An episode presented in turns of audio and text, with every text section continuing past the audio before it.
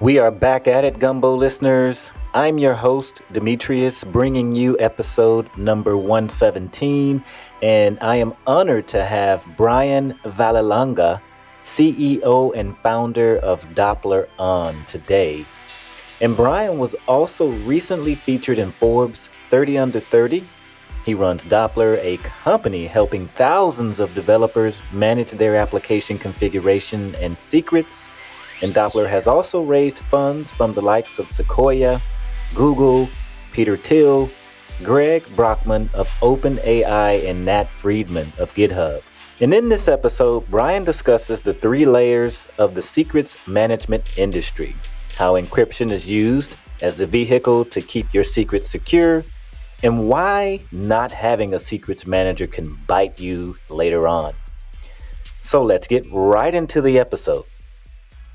Welcome to the Gumbo, Brian. How are you today? Good. Glad to be here. Yeah, Brian, it is definitely awesome to have you on. And I am really looking forward to having this conversation with you, and particularly about uh, some of the things around secrets. Like, what type of secrets are we talking about? And uh, we're, we're not talking about secrets that are shared on, on TikTok or LinkedIn or Facebook or some of the other social platforms, right? We're talking something that's more important um, that's security and cybersecurity focused. So, Brian, why don't you start off by just telling us a little bit about Doppler and also just about the company overall?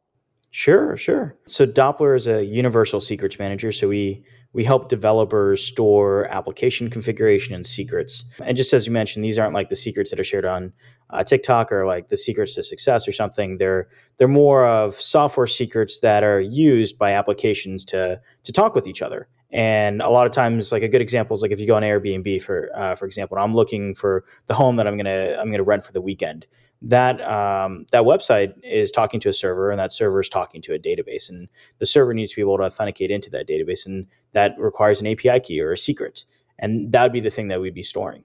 The gumbo listeners they're, they're pretty versed on on multiple topics so automation is one and security is another backup and recovery is also another broad topic that we talk about on the show here. Um, but secrets management and you know just going into secrets, you know, let's start off with, you know, what what is secrets management? Yeah, and uh, honestly, I think secrets management in general for the industry is quite new. So, I mean, for anyone listening doesn't know, I mean, a couple years ago, I didn't know either. So, and kind of stumbled into this.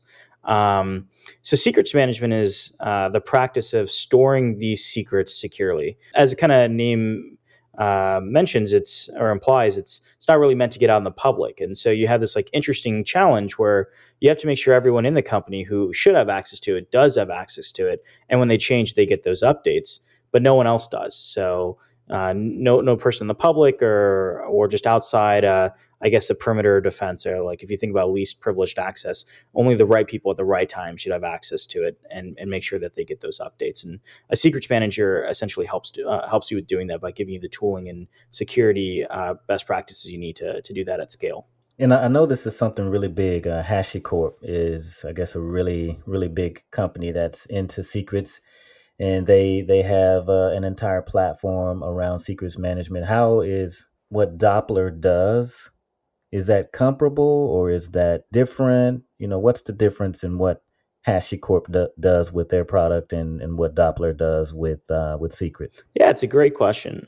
I kind of think about the whole space is th- in three different layers. So you have the storage layer, which is the pure job is if hey, you give me a secret, I encrypt it and make sure it stays secure um, the management layer, which is the tooling humans use, like me and you, uh, to manage those secrets, and then the automation layer, which is now that I have these secrets in a management plane, how do I get them into all the right places that can use them? Because secrets on their own aren't useful until they're being used. And I think HashiCorp solves one of those layers. They do the storage layer, and they, I think they do it really, really well.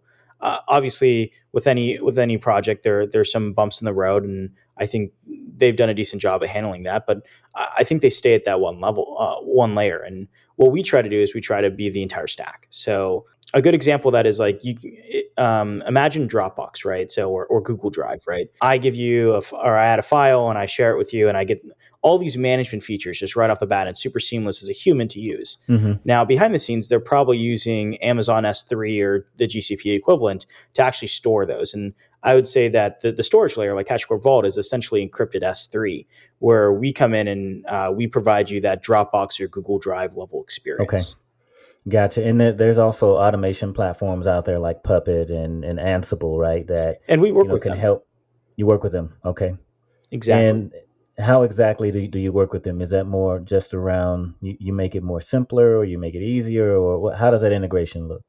Yeah. So our automation layer is about taking the the secrets that are in Doppler. So we kind of think of ourselves as like the central source of truth. Um, a good analogy would be like GitHub, right? You you put your code in GitHub, and then GitHub will then push it to AWS or to GCP or to Ansible or Chef or wherever. The same the same model applies with Doppler. You put your secrets in Doppler, and then Doppler's automations will push that into wherever it needs to be. So we have integrations with AWS, GCP, Vercel, Netlify, Heroku. Um, Ansible, Chef, you, you name it, Terraform, we, we have an integration with it.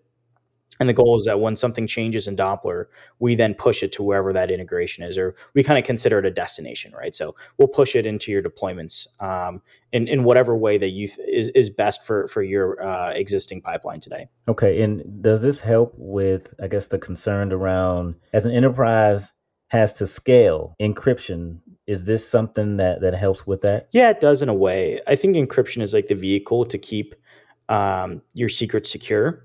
And one of the big problems that a lot of enterprises face is it's very easy when they're like a 10 15 even 20 person team to kind of do this and they're like hey this is the playbook but when you start scaling out to the hundreds or thousands of engineers, you may have hundreds of projects being actively worked on. And those projects are all doing things in different ways. And so there's no coordination between them. There's no common practices. There's no central source of truth where you can look at everything. And if um, if you kind of don't have a map of where you know where your secrets are, when you need to change something, it becomes really bad. And when you need to like maybe update an encryption standard, for example, you don't know where all those secrets are, it's really bad. Or the worst case scenario, which we've seen quite often, is uh, developers are and I'm one of them, so I'm going to say this, including myself. We're lazy people, mm-hmm. and so if we don't have to do something, we won't. And so, uh, if you're 200 projects in, you may you may not be using encryption anymore because that was just a little bit too much effort for for what was needed, and it didn't feel like the risk was uh, was there to justify it. And and that's where we kind of come in. It's like, hey, we're going to make something super super simple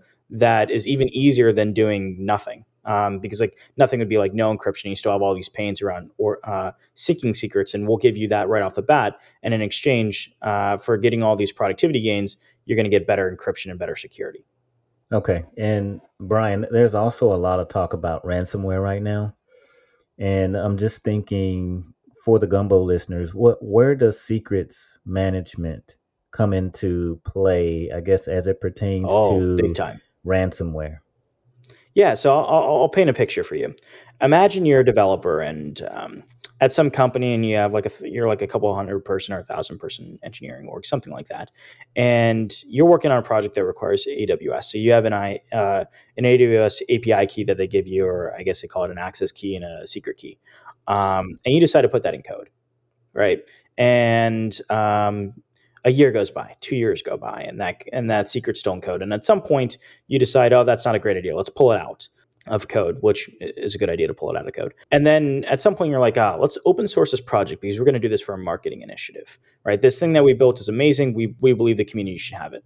Well, that secret's still there in Git, and so what's going to happen is within about 45 seconds of that repo going public, a bunch of bots are going to find it and then a couple things can happen. Um, one, they start spinning up resources uh, uncontrollably, and I have friends that have had this exact happen to them, uh, where million they got a million dollar bill from AWS when their usual bill is a couple hundred wow. dollars. Or the worst case scenario, like a really good hacker, um, and they know what they're doing, is they wait for a second, they figure out the uh, the lay of the land within AWS.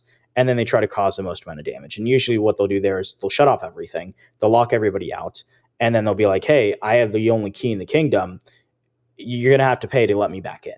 And this is where like not having a secrets manager bites you. And it's kind of like one of those things. Like I, I, tell all of my security friends this, and I think it's really true. Like it, the best thing you could possibly do is if you're a security professional today is advocate for a secrets manager. And even for a company that you're not like just post about on twitter post about it in other places because someday you're going to go work at one of these startups right? And the startup is going to have seven years of baggage of security that they could have uh, or five years or whatever it may be that could have been handled from day one if they heard you say use a secrets manager back then right? Um, and so, really, when secrets management happens, it's not that it bites you in the butt. Uh, you did something today and then it bites you in the butt today. It's going to be you did something three years ago, and then all of a sudden, some other thing happens, like the marketing team decides to open source this thing, and boom, uh, something that was private just became public, and a whole bunch of problems just happened. Mm. Wow. Well, why does it have to be the marketing team? No, I'm just kidding. I mean, it could, it could be the developer team. I mean, whoever it may be, but eventually someday, or it could be uh, another one is like an email thread. People will share API keys all the time over email, which is terrible. Really? Idea. And then someone hmm. forwards it to someone and they're like, hey, look at this for context. And if you look 20 emails deep in the thread, there's an API key there. And if someone has malicious intent, well, they may act on it.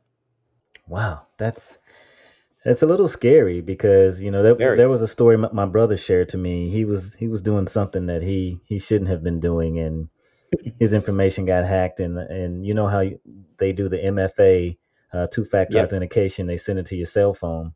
So I think they cloned his cell phone, um, wow. like the the key or something or whatever his SIM card is. They cloned it virtually and had the um, phone and cloned his phone number and had it routed to another location.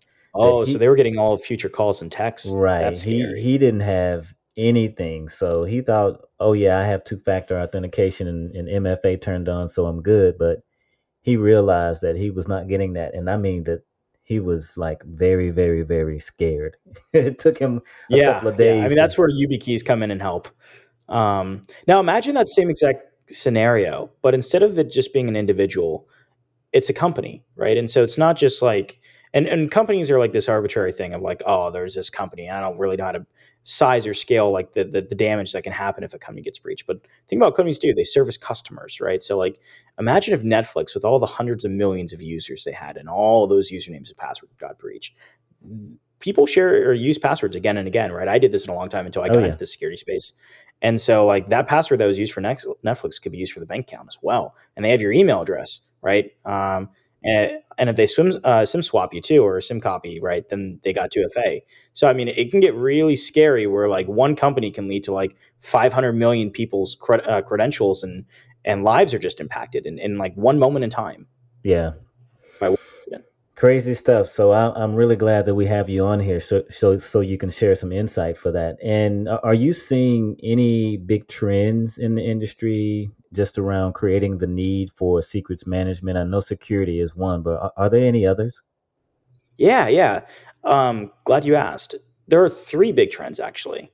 Um, they're all kind of happening at the same same time. So imagine like three waves when you're surfing, and the wave just gets bigger and bigger and bigger. Um, the first one is that if you go back in time, a lot of people just had like, well, companies had like one project, right? And it was just like this really big project. Google's, I think, a famous example of this, where they had this one big monolith where everything's stored, including Android code. There's one repo. I think that's the case. It may be different now, but it was. Now you have multiple projects, microservices and macro services and whatever's in between. And because of that, you have all these different projects done in all different ways that kind of need to be organized, secured. You need the full like storage management and, and, automation layer for every single one of them. And when you have different teams working on different projects, it can quickly get crazy because people are doing different things and there's no there's uh, no source of truth in on both process and in storage. So that's one where it's like just more projects than ever. The second is that uh, third-party services like Doppler or like Stripe or like Twilio are being used more and more, and so you have more s- secrets than you ever did before. Like if you go back like 20 years, pop, or I guess 10 years, maybe like 10 or 15, people were probably building their own payment processors. Like that was a thing. And now it's like you just use Stripe and you implement it in five minutes and you're done. Mm. But now you have another key to manage, right. right. Or I guess two keys. You have the test and you have the production one. And so times that out by all the services you have, like mm-hmm. at, Dop- uh, at Doppler or other companies. Like I think at Uber we had like hundreds of services we were using. So hundreds of services times like three API keys or two API keys adds up quite quick per project. It just gets really intense.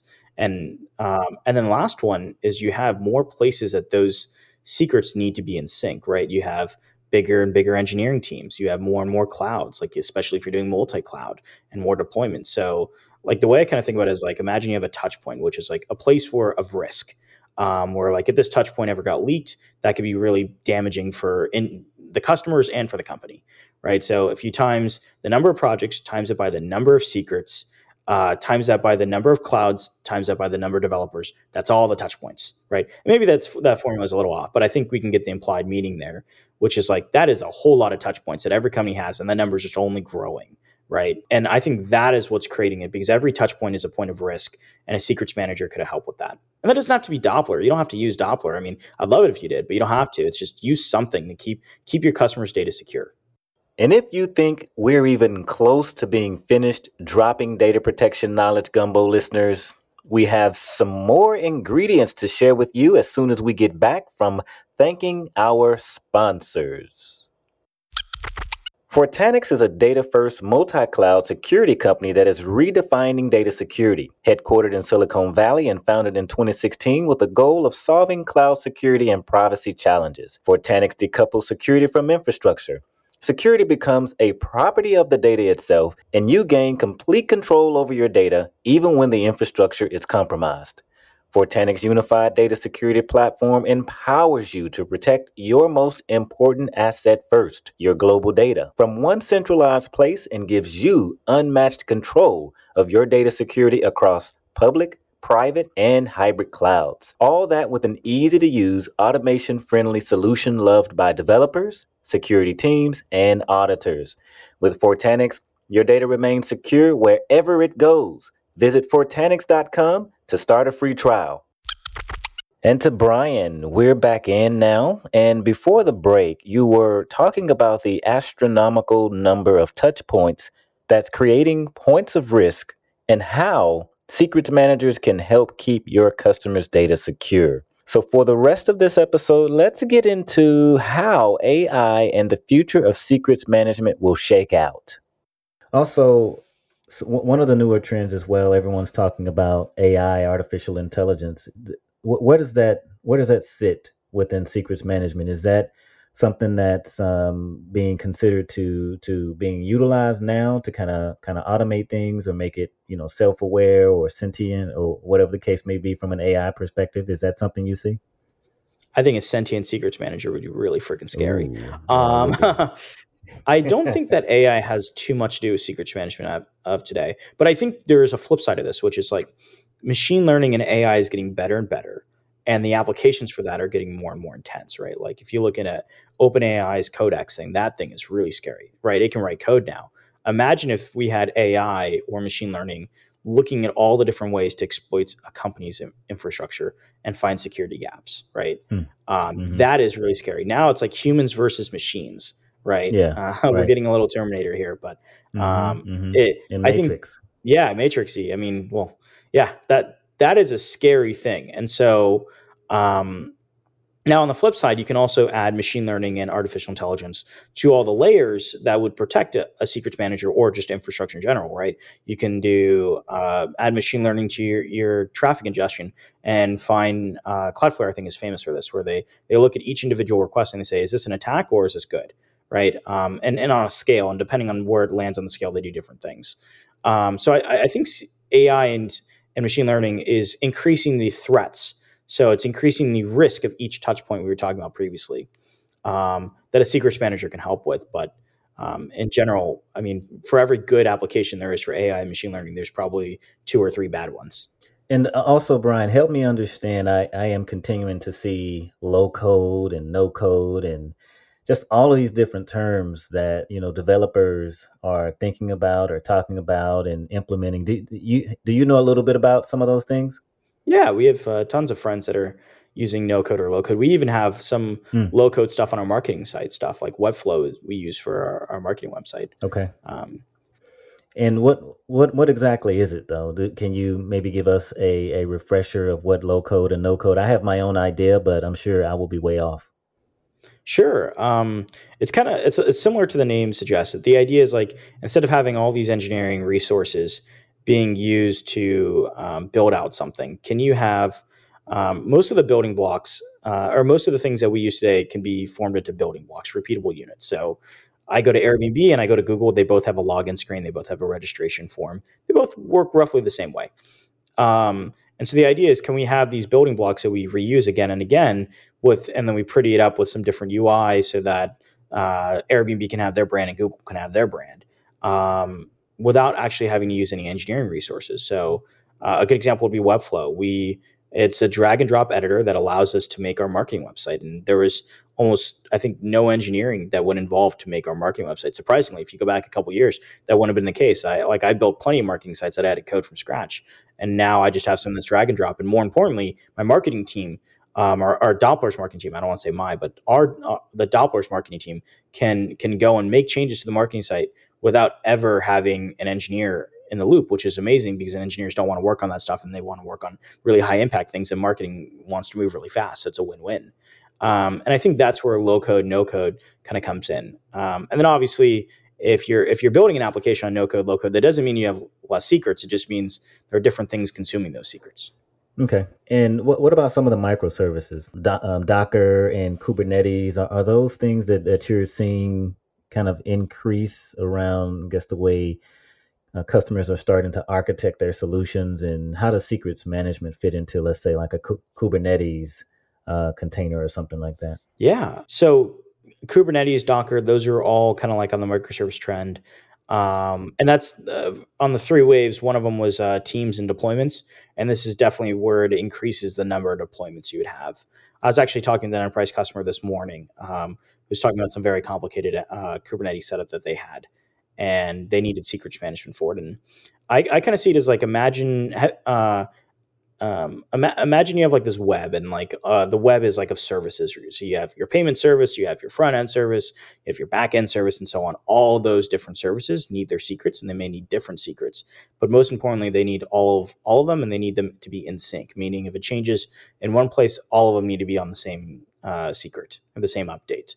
Um, and that's where things get really tricky is not when you have like one developer, one service, but when you have hundreds of developers and hundreds or even thousands of microservices, and all those need to stay in sync at any given time. Mm-hmm. Um, I kind of think about it like my, my, my favorite example would be uh, imagine I have a Word document and you have a Word document, and five other people have a Word document, and we're making changes to this Word doc. And every time I make a change, I email you a copy and uh, and the five other people, and and then you make a change and you email me back, and we're all on slightly different documents, and and it's just a pain, and we're all doing like surgical level merge resolution to make sure that we all kind of like stay in sync. And then Google Docs comes around, and they're like, hey, why don't you just all edit on the same document, right? in real time. And that is, I believe, the big difference between like today versus secrets managers. Today, everyone's using Word docs, or the equivalent would be called like an env file, which is a plain text file with secrets, which is like a no-no on two fronts, right? It's unencrypted and it's a plain text file, uh, or it's a file that now has to be emailed around or synced around. Um, and then Google Docs or Doppler or another secrets manager comes around and says, "Hey, we're the central source of truth. You put everything in here, and then our job is to make sure it gets distributed everywhere else, and and you don't have to worry about that anymore. You just click the save button once, and right. it's done." Okay, nice. Nice. This is this is a very techie conversation. So I'm I'm sure everyone is going to get a lot of lot of value out of out of listening to this the secrets management conversation. Um, and also since this is the gumbo data protection gumbo, compliance and regulations come up often. And how does I guess secrets management does that fit into let's say a compliance or governance component or, or regulations or, or restrictions how does secrets management fit within that? Or is that is that even a factor? It is and it isn't. It a company that for example soc 2 must have all their vendors that are soc 2 and so if they wanted to use a secrets manager that that secrets manager has to be soc 2 now i think that is like the the the the weakest way that compliance fits in. I think where it actually should go in the future is just like how there's all these rules in SOC 2 and um, all these other compliance bodies of you must uh, like have pull requests for source control. So something doesn't get into production, or, you, or I guess the the the you must have a review process on code. I think there should be the same thing around secrets management. I think any auditor that's listening or anyone that's in the compliance space should be thinking, oh man, one of the biggest ways we can actually prevent big scary things from happening is to add secrets management as a compliance requirement and and from SOC 2 to the ISOs to the NISTs to, to everything. Um, if you add secrets management, I think that in compliance is a hard requirement. That would do so much good for this world. It, it, would be probably hard to quantify. Okay. And we're, going to start to wrap up here. I guess more of a personal question. So you, you still code? You still code today, right? I do sometimes. My engineering team really doesn't like it when I code, though. No, they don't like it. You you introduce too many too many bugs into the into the code. Or Um, no, it's actually a different thing. We have this really hmm big focus at Doppler of ownership. Um, and so that kind of means that if you're building something, you own it end to end. You're reliable for it. You're accountable for it. Um, and sadly, the company has scaled to a point where I just can't be uh, someone who's accountable for writing code today because I may be on a podcast or I may be doing an enterprise call or, or hiring someone or, or something else as, as a CEO. And so I wish I got to write more code. I think that is one of the things I wish someone told me back then that, hey, if you go down the road of being a CEO, you won't get to write code anymore because it, it would have made my decision making a little bit more clear uh, versus surprises along the road. So anyone who's a future CEO real and you're an engineer, realize that today that you won't you won't in in two years time or two and a half years time, you probably won't be writing any code, and that's a good thing. It's just going to be really hard to Yeah. to get used to. And s- since you are the CEO right now, what what would you go back to tell your your eight year old self? Something that you know now Mm, that yes. you didn't know then. Yes. So two things. One, hiring is really freaking hard. It is so hard. And the reason why is because if you want to hire quality people that meet all your cultural values, that meet all the technical requirements you have, it, it's just like it, it's like finding a needle in a haystack. It really is. It's it's very hard, especially in the early days when you don't have a brand. Like if you think about Uber or Twitter, like people are applying in the in bulk to these companies every day, and they can just choose the best, right? Um, but when you're a startup, no one's heard of you you're risk you're risky in a way because they're like, oh, is this company going to die tomorrow, right? And even when you have funding and you can say, hey, we'll be around for the next four years, I can prove it. We got the money in the bank account. They may be still saying, oh, that's a little risky. So hiring is really hard. Hiring is really really hard. Um, the second thing is this is more around the CEO lens, but I'll say it anyways. Um, I used to I used to think about building things as like oh or like a company is like could I build this? That was my question. Is like is this really cool and could I build this? And I actually think that's a wrong question to ask. Is like I, I think the better question is like is there a market for this? Um, like I never thought about that at all, and I think um, Doppler got very or I got very very lucky with Doppler in the sense where there was a market and it was actually way bigger than we than I ever could have thought of. But there have been like seven other startups I've done where there was no market. And it took me a while to realize that. Um, and so I would just say I would ask the question first of like, is this is this something that's a really really big pain point that has a market where people want want it to be solved? And then the next question is, can I can I solve it?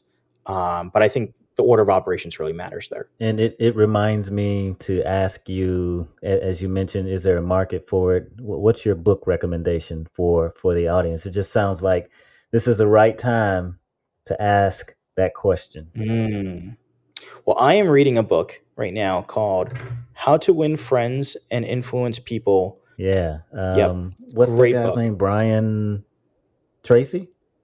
Um, I I think it's no, I think it's uh, Dale. Carnegie? That that's an oldie. I, I hadn't read it in a while, but it, it's right up there with The Millionaire Next Door and also oh man, it's another book, Napoleon Hill. I can't even think of it right now, but when you're put on the spot you, you can't really think about it. So Yeah, it's it's really hard to think of books. Um, definitely on the spot. I would books are really interesting because uh, I, I would say another really good one. It's not about marketing, but if it's more on the leadership side, and I think it's it, this could this book could apply to like anyone if you're like an engineering manager to a. CEO. Um, it's called the One Minute Manager.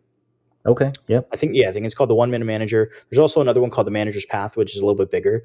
Both those are extremely, extremely good. Um, and I, the one thing I really like about the Manager's Path is they talk about what it's like to be an individual contributor first, and they build on that. Then it's like, like I, you go from IC to individual contributor to a mentor to a manager, right? And and there's like a Mm, path there, and it, it makes logical sense. A lot of times when I was first starting my career, I'm like, ah, it seems like there's all these arbitrary roles, and some people manage other people, but I don't really know what it all means and this kind of gives me like a or gave me a blueprint to understand it all Yeah, I, I like I like that advice as well. And one one thing that I am learning as I am kind of traversing through my career still, and being introduced to to different roles, you know, having empathy and making sure that the human factor that you you're treating people as the good book says the way you would like to be treated.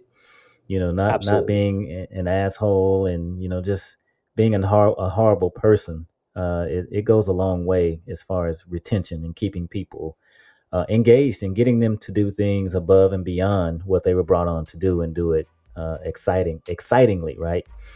So yeah, those are all great things. And also, Brian, how can Gumbo listeners reach out to you on social media, whether that's LinkedIn or, or Twitter?